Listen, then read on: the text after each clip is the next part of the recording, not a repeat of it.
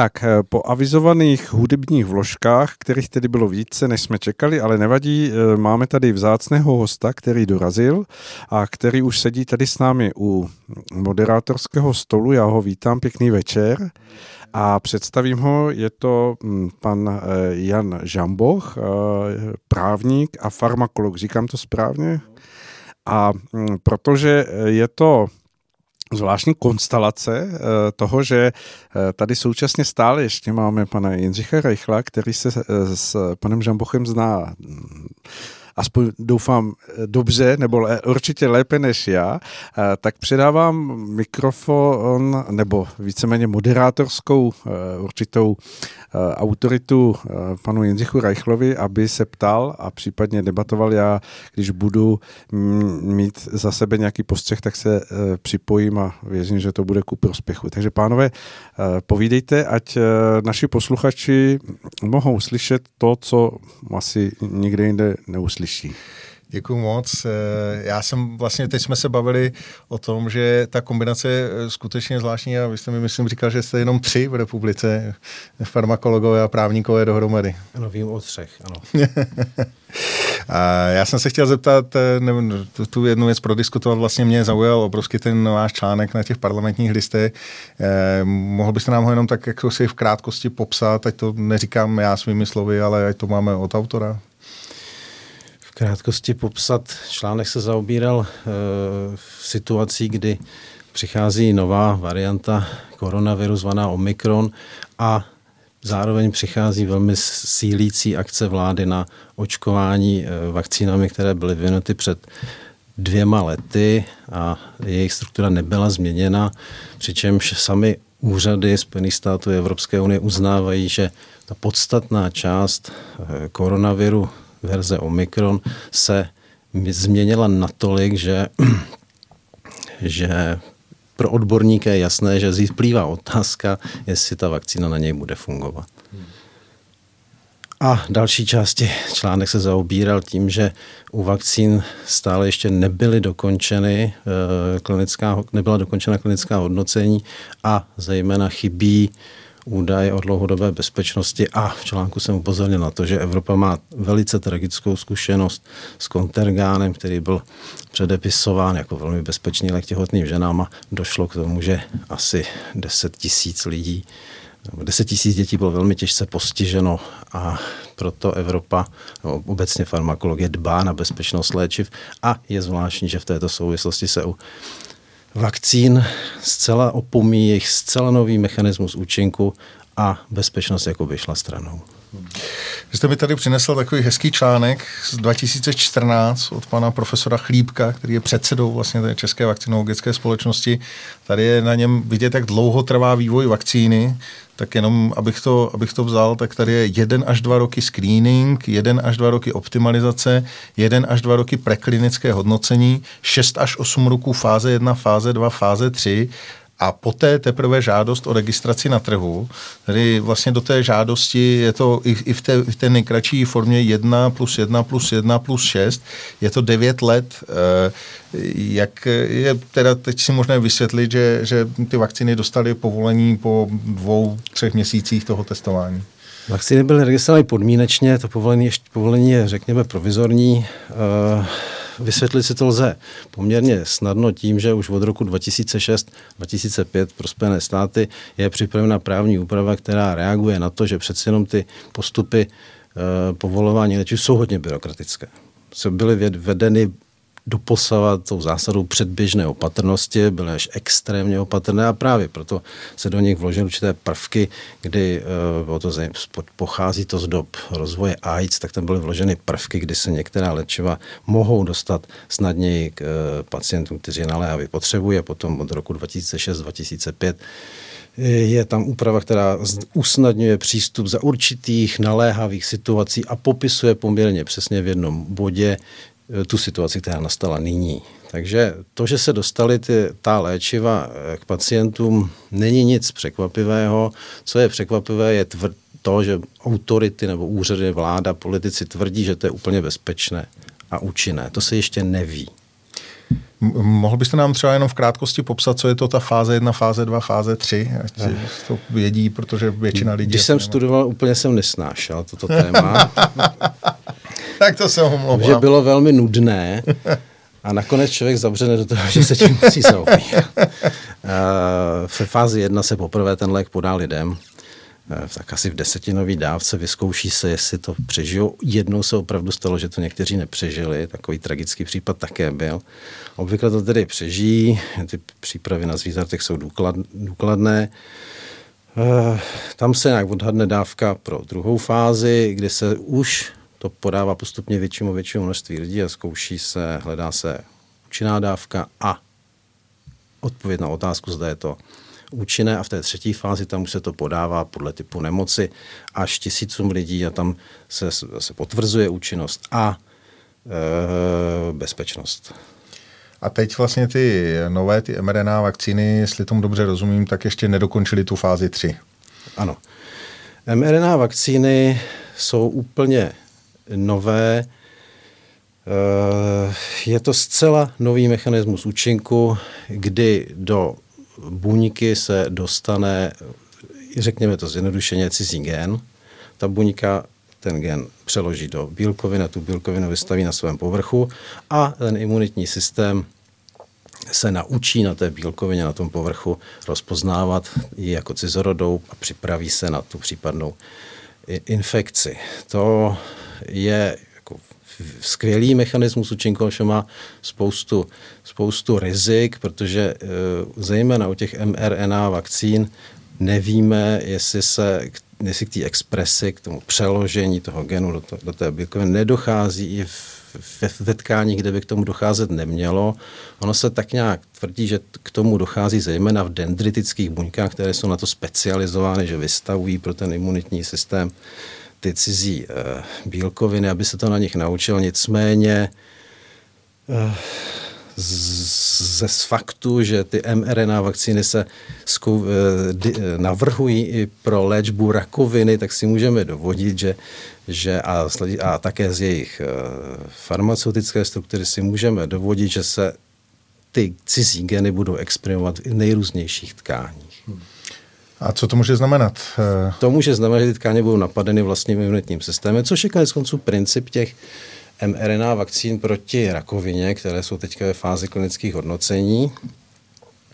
Asi 2000 klinických eh, studií probíhá eh, s nimi, což je vynikající průlomový, eh, vynikající průlomová metoda a vlastně ty mRNA vakcíny na nádory mají naučit ten imunitní systém nemocného zautočit na ty rakovinné buňky. Že rakovinné buňky mají tu vlastnost, že unikají imunitnímu systému. Uh-huh. A každý farmakolog, farmakolog si položí otázku dobře, takže mRNA vakcína designovaná na rakovinu má naučit imunitní systém zautočit na ty buňky, kde dojde k expresi. A tady máme vakcíny, které nebyly zkoušeny na lidech pořádně a jak víme, že ten imunitní systém nezautočí na některé ty tkáně, kde došlo k expresi.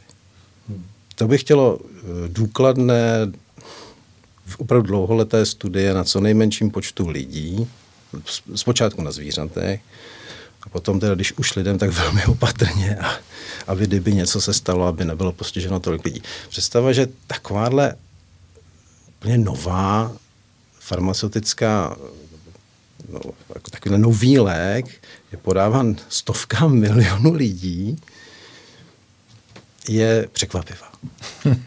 Já si dovolím do toho vstoupit. Slyšel jsem v pořadu, tuším, s panem profesorem Konvalinkou to, že on vysvětloval, proč eh, ty procesy toho schvalování mohly být zrychleny tím, že běžely ty fáze jednotlivé vedle sebe. Je to vůbec standardní postup? Ne, to nejde.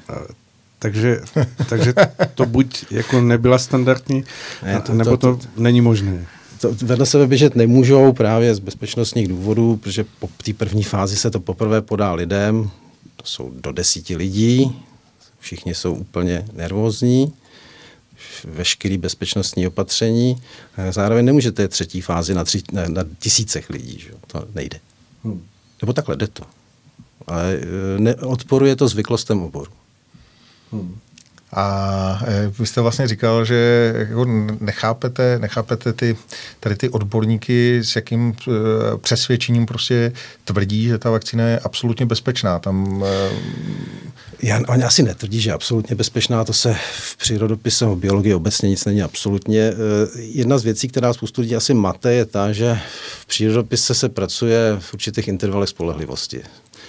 Jev se vyskytuje v tom a v tom rozmezí s 95% pravděpodobností obvykle. To, to, jsou, to jsou metody, jak uvažuje, uvažuje přírodovědec. Takže eh, žádný přírodovědec neřekne, že něco absolutně to nejde.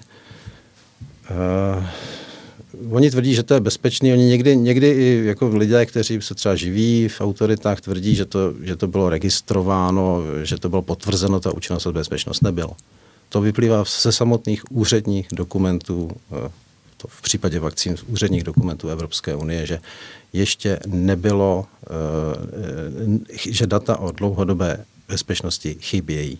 Uh-huh, uh-huh. Uh, takže v podstatě my v současné době, když bych se zeptal z hlediska to, uh, té, jaksi, to masové nasazení i s ohledem na to povinné očkování, uh, vidíte to vlastně z hlediska um, tého risk-benefit analýzy, je tam, je tam jako nějaké odvodnění ty, ty vakcíny někomu podávat a případně komu, jak, věkovým skupinám nebo s nějakými komorbiditami, rizikovým skupinám, nebo, nebo je to vlastně příliš riskantní pro všechny?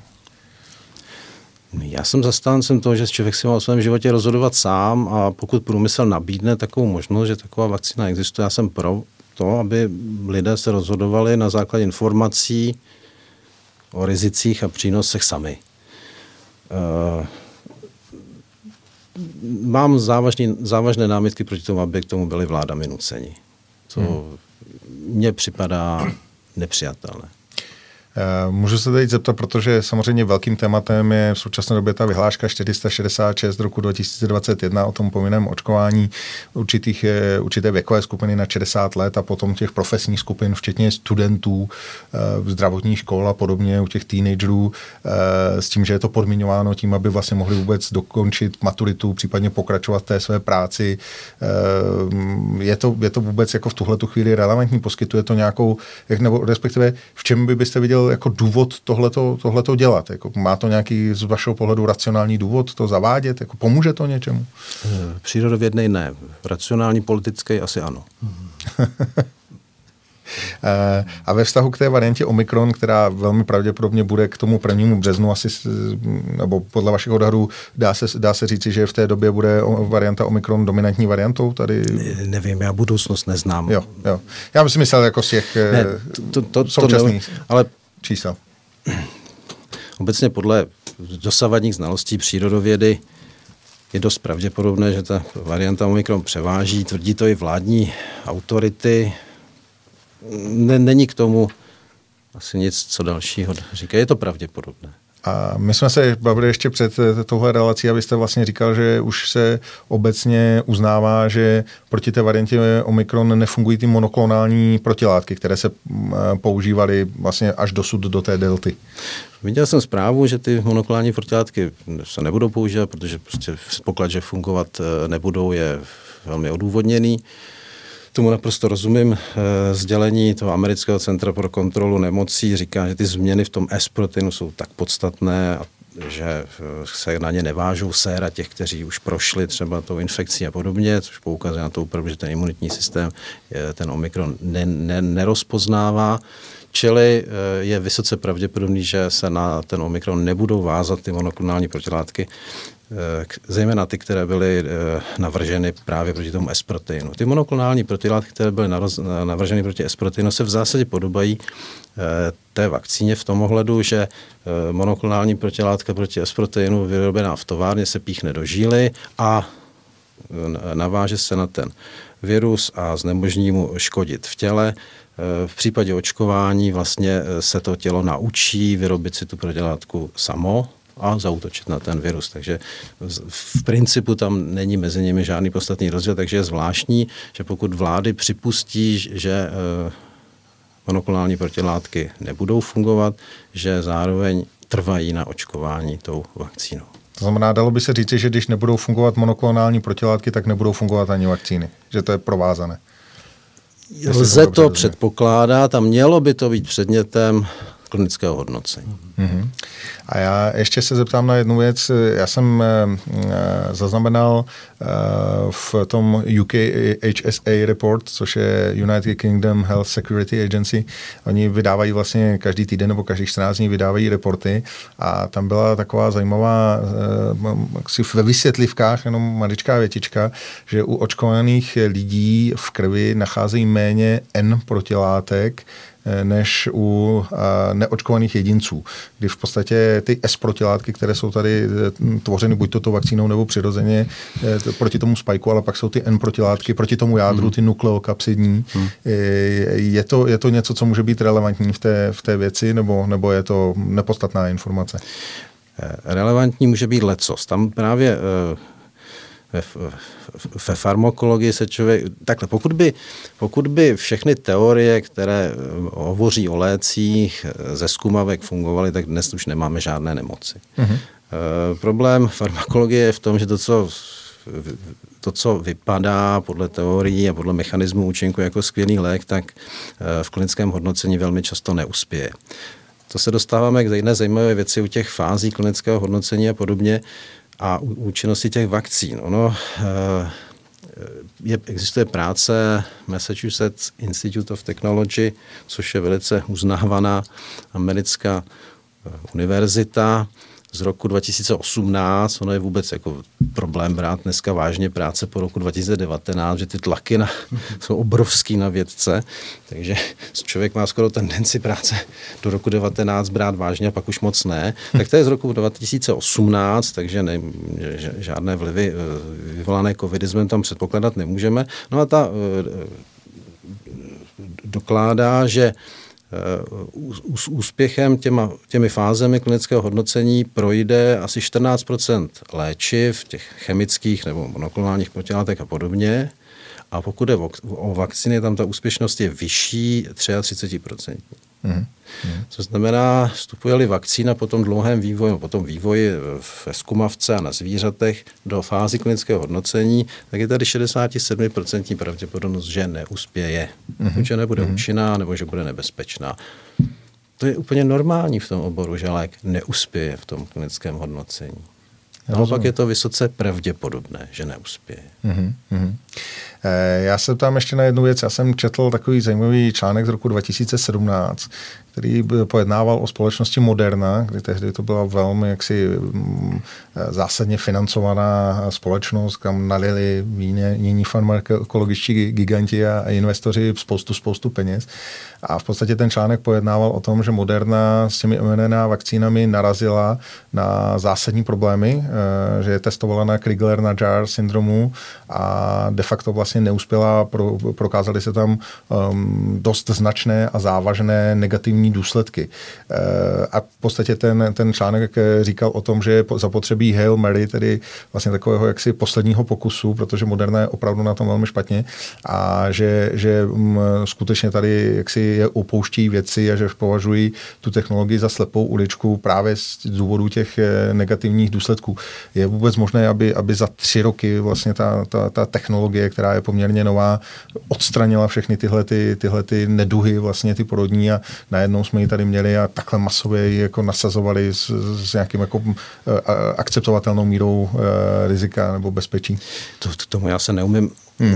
kvalifikovaně vyjádřit, nicméně, když jsem se díval na historii mRNA vakcín, našel jsem, ale není to úplně spolehlivý průzkum, neměl jsem na to čas a zdroje, nicméně na serveru clinicaltrials.gov což je eh, úřední server, kde se registrují všechna klinická hodnocení eh, v Spojených státech, eh, tak tam jsem nalezl, že Moderna zkoušela v roce 2016 vakcínu proti chřipce, mm-hmm. mRNA vakcínu proti chřipce, ta prošla a byla z toho i publikace úspěšně v první fází, ale potom už se mi nepodařilo najít, že by to vstupovalo do dalších fází. Mm-hmm. Nevím mm-hmm. proč. Mm-hmm. Já jsem právě v tom článku četl, že oni měli v tu dobu, v tom 2017, že měli ve vývoji čtyři vakcíny, dvě proti chřipce, jednu proti viru Zika tehdy a jednu byl utajený projekt, tam je napsáno, tak nevím, co to bylo za projekt, ale hm, a proč by se měl utajovat, ale budiš. Tak pokud by byl ve fázi klinického hodnocení, by to asi utajovat nešlo, tam už se musí uvádět všechny podrobnosti utajovaný byl proto zřejmě z obchodních důvodů, že se domnívali, že přišli na nějakou vakcínu, která by byla obchodně velice účinná, nechtěli říkat konkurenci, aby vyvíjela taky. Opravdu nic jiného bych zatím nehledal. Jasně. Zeptám se ještě na tu věc. Já vím, že jste samozřejmě farmakolog a, a ne, ne jaksi uh, politik nebo ministr, ale, ale kdybyste, kdybych teď se zeptal na to, jaký by byste volil přístup té současné době vůči mm, té, tomu, tomu covidu jako fenoménu společenskému, který tady je, jakým způsobem to řešit. Uh, měl byste jako nějaký, nějaký návrh nebo nápad, jak to, jak to udělat, co s tím, co s tím provést? Mm, přímo ne, nicméně, co mě eh, zarazilo, bylo, že nebo představoval bych si jako přijatelný postup vlády, která asi musela reagovat na tu hysterii, která prostě vznikla, vláda se nemůže tvářit, že to neexistuje, tak bych si představoval, že přijde, požádá parlament o řekněme i velkou hromadu peněz na to, že se prostě připraví, kdyby e, ta nemoc měla vážné důsledky, zejména teda obstará technické vybavení a personál k tomuto technickému vybavení a e, řekne, že tedy počítá s tím, nebo že doufá, že ty peníze budou vyhozeny z okna, ale že bude připravena na tuto katastrofu, což by mohla být jedna z funkcí vlády, odchránit po obyvatelstvo s katastrofou. Hmm. To se nestalo. Nevšiml jsem, si, nevšiml jsem si, že by vlády navyšovaly nějak, zvyšovaly e, kapacity těch terapeutických systémů a místo toho omezují obyvatelstvo, kterému ve většině případů naštěstí ten virus nic nedělá a naštěstí pozorujeme to, co e, evoluční biologie předpokládá, vždycky popisovala je, že patogen, který se šíří e, dýchacími cestami, potřebuje živé a zdravé přenašeče. Takže e, evoluční evoluce upřednostní patogen, který bude šetrný ke svému přenašeči, což dnes pozorujeme a je velká naděje, že ten omikron opravdu už lidem nebude škodit že nevyvolá prakticky žádnou zátěž pro zdravotní systém. My jsme se tady bavili vlastně před tím, než jste, než jste dorazil a řešili jsme to velmi podobně, že některé vlády, například v Africké republice a teď to vypadá, že i v Dánsku, že vlastně přistupují k omikronu jako k šanci, jak eh, masivně promořit eh, co nejvíc populace, protože se jedná o poměrně eh, mírnou variantu a, a případně se jak si chránit, protože přijde smrtnější varianta. Smrtnější varianta, smrtnější varianta obvykle nepřichází. Smrtnější varianta přišla u chřipky, Mm-hmm. A ta známá je ta španělská chřipka, která je velice zvláštní, jak to, že se objevil patogen, který byl takhle najednou eh, mnohem smrtnější. A jedno z nejzajímavějších vysvětlení, a vypadá opravdu přirozeně, je, že španělská chřipka, která vznikla ve Španělsku, je eh, virus eh, vyselektovaný v zákupech první světové války. Obvykle u respiračních nemocí ten, kdo onemocní nějakou vážnější formou trošku, tak se izoluje od ostatních. Prostě nikam se mu nechce chodit, nikam zaleze a ten virus se nešíří. Zatímco jeho mutace, která prostě toho eh, hostitele tak nezatěžuje, tak to se vesele šíří, že ten člověk tak nějak zlehka pokašlává a prská.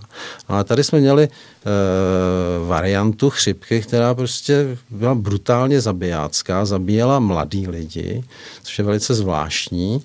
A to vysvětlení je v tom, že vlastně ten voják, typicky mladý člověk do 40 let, to jsou asi ty lidé, ti lidé, co byli v těch zákupech, když onemocněl, tak nezůstal v tom zákupu a naopak byl tou zdravotní službou různě transportován. Takže tato situace umožnila, eh, jako dávala evoluční výhodu viru, který hodně zabíjí. Čím byl ten voják postiženější, tím navíc míst se dostal, tím víc lidí ho vidělo. Zatímco jinak by normálně pokašlal se třemi, třemi, čtyřmi kolegy v tom zákupu, jak tam byli dlouho, tak teďka se setkal třeba s 20 lidmi. Jo? A pak během dvou let ta, tento typ chřipky vymizel. Mm-hmm. Můžu se zeptat v tom um, jednom z názorů uh, lidí, kteří se uh, také nad tím snaží zamýšlet, je to, že uh, ta vakcinace v té, v té intenzitě a v tom, v tom opakování naopak může uh, způsobit právě v tom vývoji nebo v nějaké té mutaci uh, nějaký skok nebo nějakou reakci toho viru, která se nakonec proukáže jako, jako daleko nebezpečnější, než to, kdyby se nechal ten volný průběh toho přirozeného imunitního systému k tomu se neumím, neumím vyjádřit. Eh, je asi nepochybné, že očkování, pokud bylo účinné, pokud ne, nikdy nebylo účinné, tak žádný selekční tlak nevyvine. Hmm. Pokud bylo účinné proti té první variantě, tak eh, vedlo asi k selekci jiných eh, variant. Nicméně, pokud si čtu texty evolučních biologů, tak jejich způsob myšlení je tak nesmírně přísný a oni tak brutálním způsobem podrobují každou teorii pohledem z nejrůznějších stran, že já si netroufám hmm. jim do toho zasahovat. To je opravdu velice přísný obor a ano, eh, viry se vyvíjejí. Například eh, Například si všimněme jedné zajímavé věci, že od roku 1984, kdy byl identifikován, dobře popsán virus HIV, který způsobuje AIDS, tak se nám slibuje vakcína. Tehdy se slibovala do dvou let, do týdnu nemáme ji do dnes. 35 let, je to tak? 35 let, ještě víc. Vakcína není a to není z toho prostého důvodu, že ten, je, teda není prostý ten důvod, je víc, ale jedním z nich je to, že se prostě ten virus velice hodně mění na svém povrchu, což je typický znak eh, obecně mnoha virů a i koronavirus, jak vidíme, se na svém povrchu mění. Takže hledání eh, spolehlivé vakcíny eh, je možná, možná nemožné, protože na ten to HIV možná také někdo měl vakcínu, která eh, několik měsíců poskytovala ochranu. A mezi tím ten virus se na svém povrchu tak změnil, že pak mu řekli, ale už účinek tam není, což je situace, která je podobná, no, může být podobná situaci současné. Takže eh, viry se vyvíjí rychle, eh, velmi snadno. Kde vznikají mutace, se neví. Jo, to, počty virů, které vznikají, to jsou čísla absolutně mimo lidskou představivost. U HIV denně vzniká 5 miliard virových částic, v nemocném člověk zhruba. No to zase nedá přesně měřit, ale řekněme 5 miliard denně. Přitom chybovost toho procesu je na jeden cyklus jedna chyba, takže řekněme 5 těch šancí na, na, na, na mutaci je mnoho. A dále Uh, ty viry se nevyrábí v sterilních továrnách. Ten, ten se vyrábí v té buňce, kde se děje spoustu dalších věcí. Běží to na těch, řekněme, strojích, kde se vyrábí další bílé a sestavují se další uh, nukleové kyseliny, jejich řetězce a podobně. A v tom se někde zamotá výroba toho viru. To unika může infikovat jinými dalšími viry a podobně, takže ten virus si odnáší, existuje nějaký virus herpetický, uh, herpetický virus, který s sebou nese eh, kus slepičího chromozomu celý. Jasně. Jasně. Takže eh, ta možnost mutací je pro nás zatím nepředstavitelná. Jasně. A já jenom navážu ještě na tu otázku vlastně o tom syndromu ADE. Nevím, jestli vlastně jakoby jste o tom, o tom mhm. četl, vlastně hovořil o tom Lick Montagne, hovořil o tom Robert Malone, který byl někde u zrodu mRNA protilátek. E, e, můžete nám jenom popsat vlastně, co to, co to znamená, jestli vidíte to riziko jako nějaký e, zásadní, nebo, nebo může to tady být, nemůže to být? Ne, já jsem vlastně značně zdrženlivý. Já doufám, že ty vakcíny nebudou mít mít žádné podstatné nežádoucí účinky, protože byly podány, podány tolika lidem, že kdyby ty nežádoucí účinky měly mít i v těch poměrně nízkých e, frekvencích, četnostech, tak by to bylo dost špatné. E, obecně lidi toho vydrží hodně, jsou exponováni neskutečného množství cizorodých látek, eh, v rostlinách, v potravě pořád přijímáme nejrůznější jedy, rostliny je tam dávají proti bíložravcům, proti parazitům, eh, proti bakteriím, všechno to přežijeme. Takže já doufám, že eh, do, do, dobře to dopadne i s těmi vakcínami, akorát prostě ještě neprošli tím bezpečnostním zkoumáním. Těch možností nežádoucích účinků teoretických je mnoho a mnoho a mnoho. Jsou to celé stránky, celé studie. To jsou všem informace, které by měly zajímat ty lidi, kteří připravují ty klinické studie, aby je upravili tak, ty protokoly, aby se sledovaly ty a ty jevy a potom se to mohlo předložit těm regulatorním orgánům ke schválení. Mm-hmm. Jinak, jinak kdyby, kdyby člověk si pročítal neustále všechny možnosti, co to může vyvolat, tak, tak by jako nevyšel na ulici. No to zase, to zase ne, ale jenom můj požadavek a ještě mnoha mých kolegů je ten, nechte ty vakcíny projít standardním klinickým hodnocením a až teprve poté dělejte závěry. Do té doby považuji za neslušné říkat, že to je bezpečné a že je to vyzkoušené, protože prostě ještě se to neví. Mm-hmm. Jak se díváte na ten argument, který tady zazníval v poslední rok a půl velmi silně a to je to, že eh, vakcíny jsou pro člověka lepší než eh, reakce imunitního systému na ten průběh eh, po, po tom absolvování té nemoci, že, že, že, že je to vlastně argumentováno tak jako kdyby ten náš po miliony let vyvíjející se imunitní systém byl hloupější než vakcína.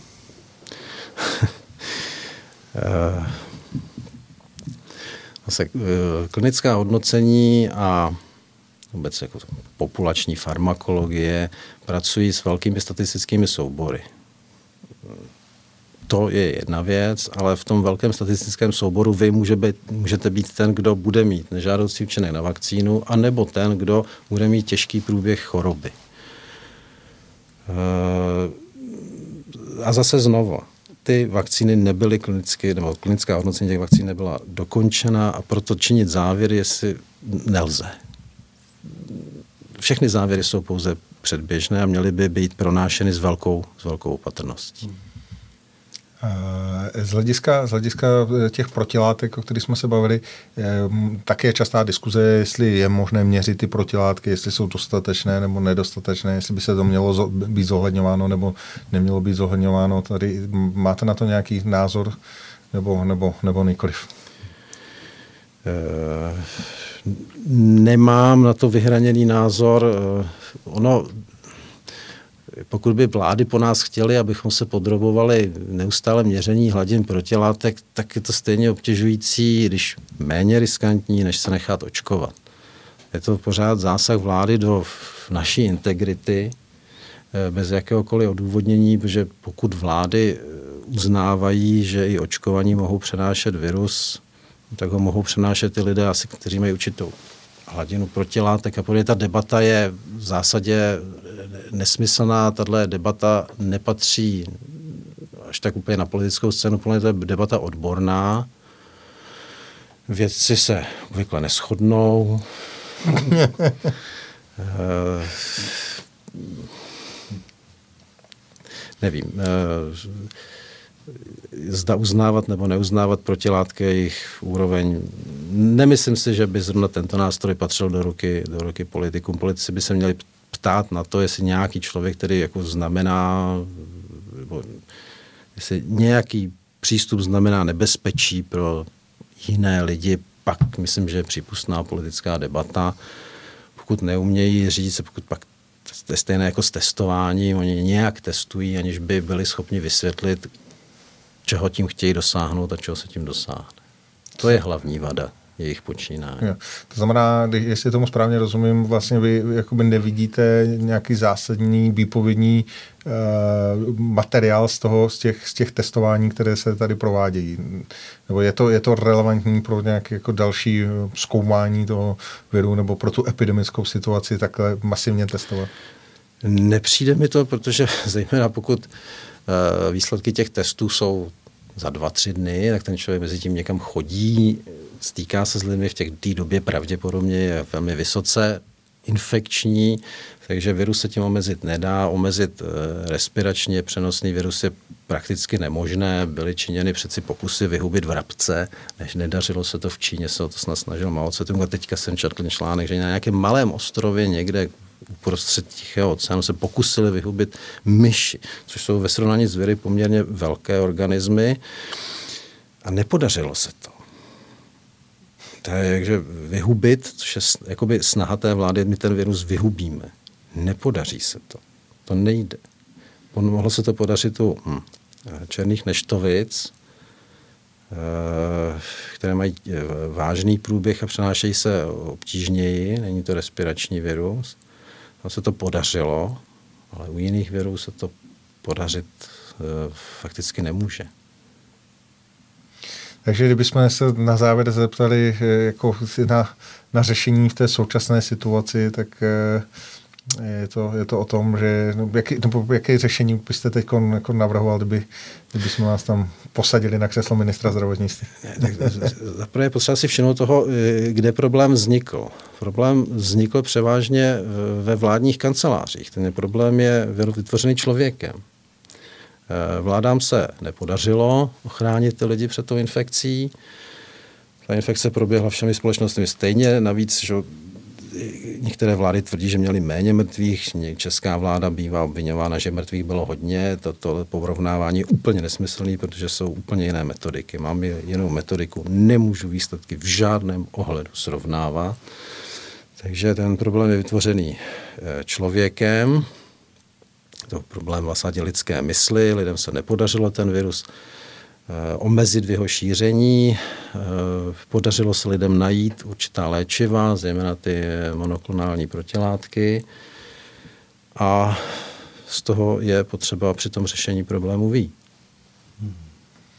Ještě, ještě mě vlastně napadla jedna věc a to je ten způsob šíření.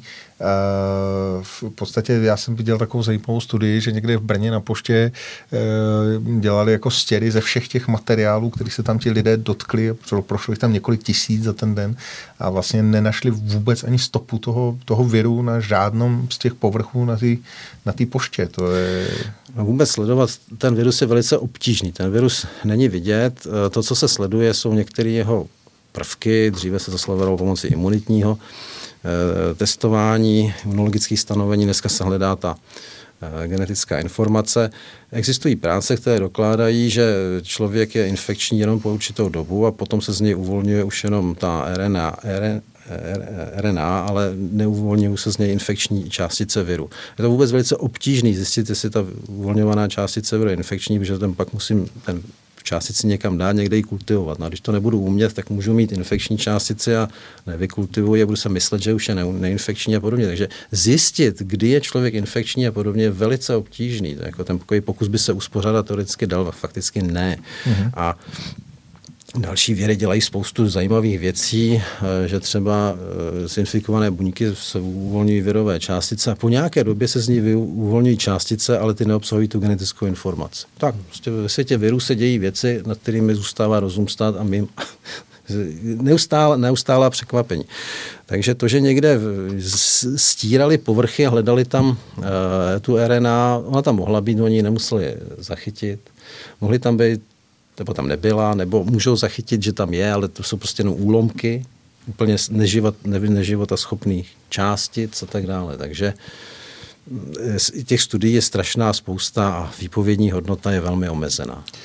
A ještě možná jedna otázka mě napadá, protože v Německu eh, ve Výmaru kde mm, rodiče dvou dětí žalovali školy, že prostě protiprávně používají, mm, no, požadují používání mm, respirátorů a social distancingu a testování a tak dále, tak eh, tam byli nějakí němečtí profesoři, kteří tam eh, dávali dohromady studie a v podstatě oni dospěli k závěru, že venku, v tom venkovním prostoru je ten, ta, to riziko toho přenosu naprosto minimální. Je to něco, co z vaší zkušenosti může být jako pravda, nebo, nebo jakože tam, tam v podstatě jako dospěli k tomu názoru, že to je 0, asi 1% všech nákaz, že probíhá ve venkovním prostoru, zatímco drtivá většina 99,9 probíhá ve vnitřních prostorech. Je to, je to logicky dost pravděpodobně. Zajímavý je třeba, že e, vláda v tom mimořádném opatření ministerstva zdravotnictví, když odůvodňovala ten zákaz vstupu neočkovaných do určitých prostor, je to jedno z těch zrušených už, ale eh, opatření, tak nicméně tak jedno z těch, tak, tak to odůvodně nějakými vědeckými studiemi a ty, ty vědecké studie, pak když se na ně podíváte, tak zjistíte, že, po, že jednak, že nebyly ještě recenzovány většinou, to znamená, jako, a je tam i jako upozornění toho vydavatele, uváděné údaje mohou být nepravdivé. no prostě. A za další eh, značná část z nich zkoumala přenos právě třeba v rodinách. Uh-huh. No, nebo v nějakých jako velmi, velmi uzavřených komunitách. No. Takže, a vláda z toho klidně jako dovodí, že omezí někoho, aby šel někam voliči. Jo. takže studií jsou neskutečná množství, jejich validita je různá, jejich metodiky jsou různé, se něco chce srovnávat, tak by to vždycky mělo mít stejnou metodiku, to nikdy není. Takže tvrdit lze lecos na základě studií, tak i onak. Hmm. Mohu ještě, uh, hovoříte tak poutavě o tom dobrodružném světě uh, virů, uh, vede mě to až k tomu vlastnímu z- základu. Jak se díváte na to, jak se tady objevil tento virus? Je to uh, schoda okolností, anebo opravdu někdo nějakým způsobem mu pomohl na svět? Už jsem to naznačil, ty, ta, ta čísla ve světě viru jsou naprosto šokující. Uh, představa, že člověk zmanipuluje nějaký evolucí vyvinutý organismus, což každý virus je, a má překvapivě za sebou třeba zvláštní představa, ale eh, každá buňka, na kterou se podíváte, tak na sobě, tak za sebou má několik miliard let, že se neustále množí. Jo. Občas je to skrz nějakou tu uh, spermi nebo vajíčko se to zúží do té jedné buňky, ale pořád, pořád to můžete dovodit. Takže uh, každá, každý replikující se systém je starý několik miliard let. Uh, v zásadě představa, že ně, a čelí konkurenci dalších replikačních systémů. A kdo je lepší, ten tady je. Ti, kteří byli o trošičku méně lepší, ty tady nejsou. Že představa, že v laboratoři někdo přijde a řekne, tak a teď to udělám tak, že tady to změním a teď to bude člověka jako hodně infikovat, je naivní. Tak to nejde. Jo, to je, já to považuji, to, že ten virus vznikl zásahem člověka, považuji za zhola nemožné. Zhola nemožné a už vůbec ne, jak se tvrdí, že někde v Číně měli hajdaláckou a nepořádnou laboratoře, že jim to tam odtud uniklo, že tam jako, oni si to pletou s jadernou elektrárnou. Když špatně povedete jadernou elektrárnu, tak vám fakt vybuchne. To, se vidělo. To jsme zažili. Jaderná elektrárna je úplně primitivní eh, systém ve srovnání s virem. Jo nelze. nelze. Nelze vylepšit žádný evoluční, eh, evolucí vzniklý organismus tomu, aby se lépe množil v divokém prostředí. Všechny člověkem geneticky manipulované organismy, ať už tu genetickou manipulaci je šlechtění, klasický, kterého se nikdo nebojí, tak vkládání genu někam. Žádný z těchto organismů není schopen v přírodě přežít úspěšně. Eh, když se projdete podél pole, kde loni byla pšenice, a teď vidíte, jak to padá z těch nákladáků, které to vezou, tak tam běžte a hledejte v příkopě tu pšenici. Ani jedna tam není. Z těch miliard zrn, který se vytrousí, protože to je geneticky manipulovaný organismus, není schopen přežít v divokém prostředí. Takže člověk podle mě není schopen vytvořit uh, evolučně úspěšnější organismus, než jsou divoké formy. Uh-huh. Uh-huh. Myslíte, že se dá dohledat, tak jako jste zmiňoval toho pacienta u té španělské chřipky, že se dá někdy vystupovat eh, ten pacient jedna? Ne, to nejde. To nejde. To, to, to je zajímavé, že, že to je první, u koho to bylo zaznamenáno. Ale ty, ty, ty evoluční události ve světě virů uh, probíhají v nejrůznějších organismech. Uh, u někoho to nemuselo mít vůbec žádný příznaky, nakazil další stovky lidí, zase tam měl příznaky a pak se našel někdo, kdo měl příznaky a ten se považuje za pacienta jedna. Eh, nel, nelze, to, to myslím je úplně zase, zase nemožné. Hmm. Jenom ještě k tomu, eh, když se tvrdí, že bylo to v hajdalácké laboratoři a že se to uniklo a tak dále a děti zlí Číňané.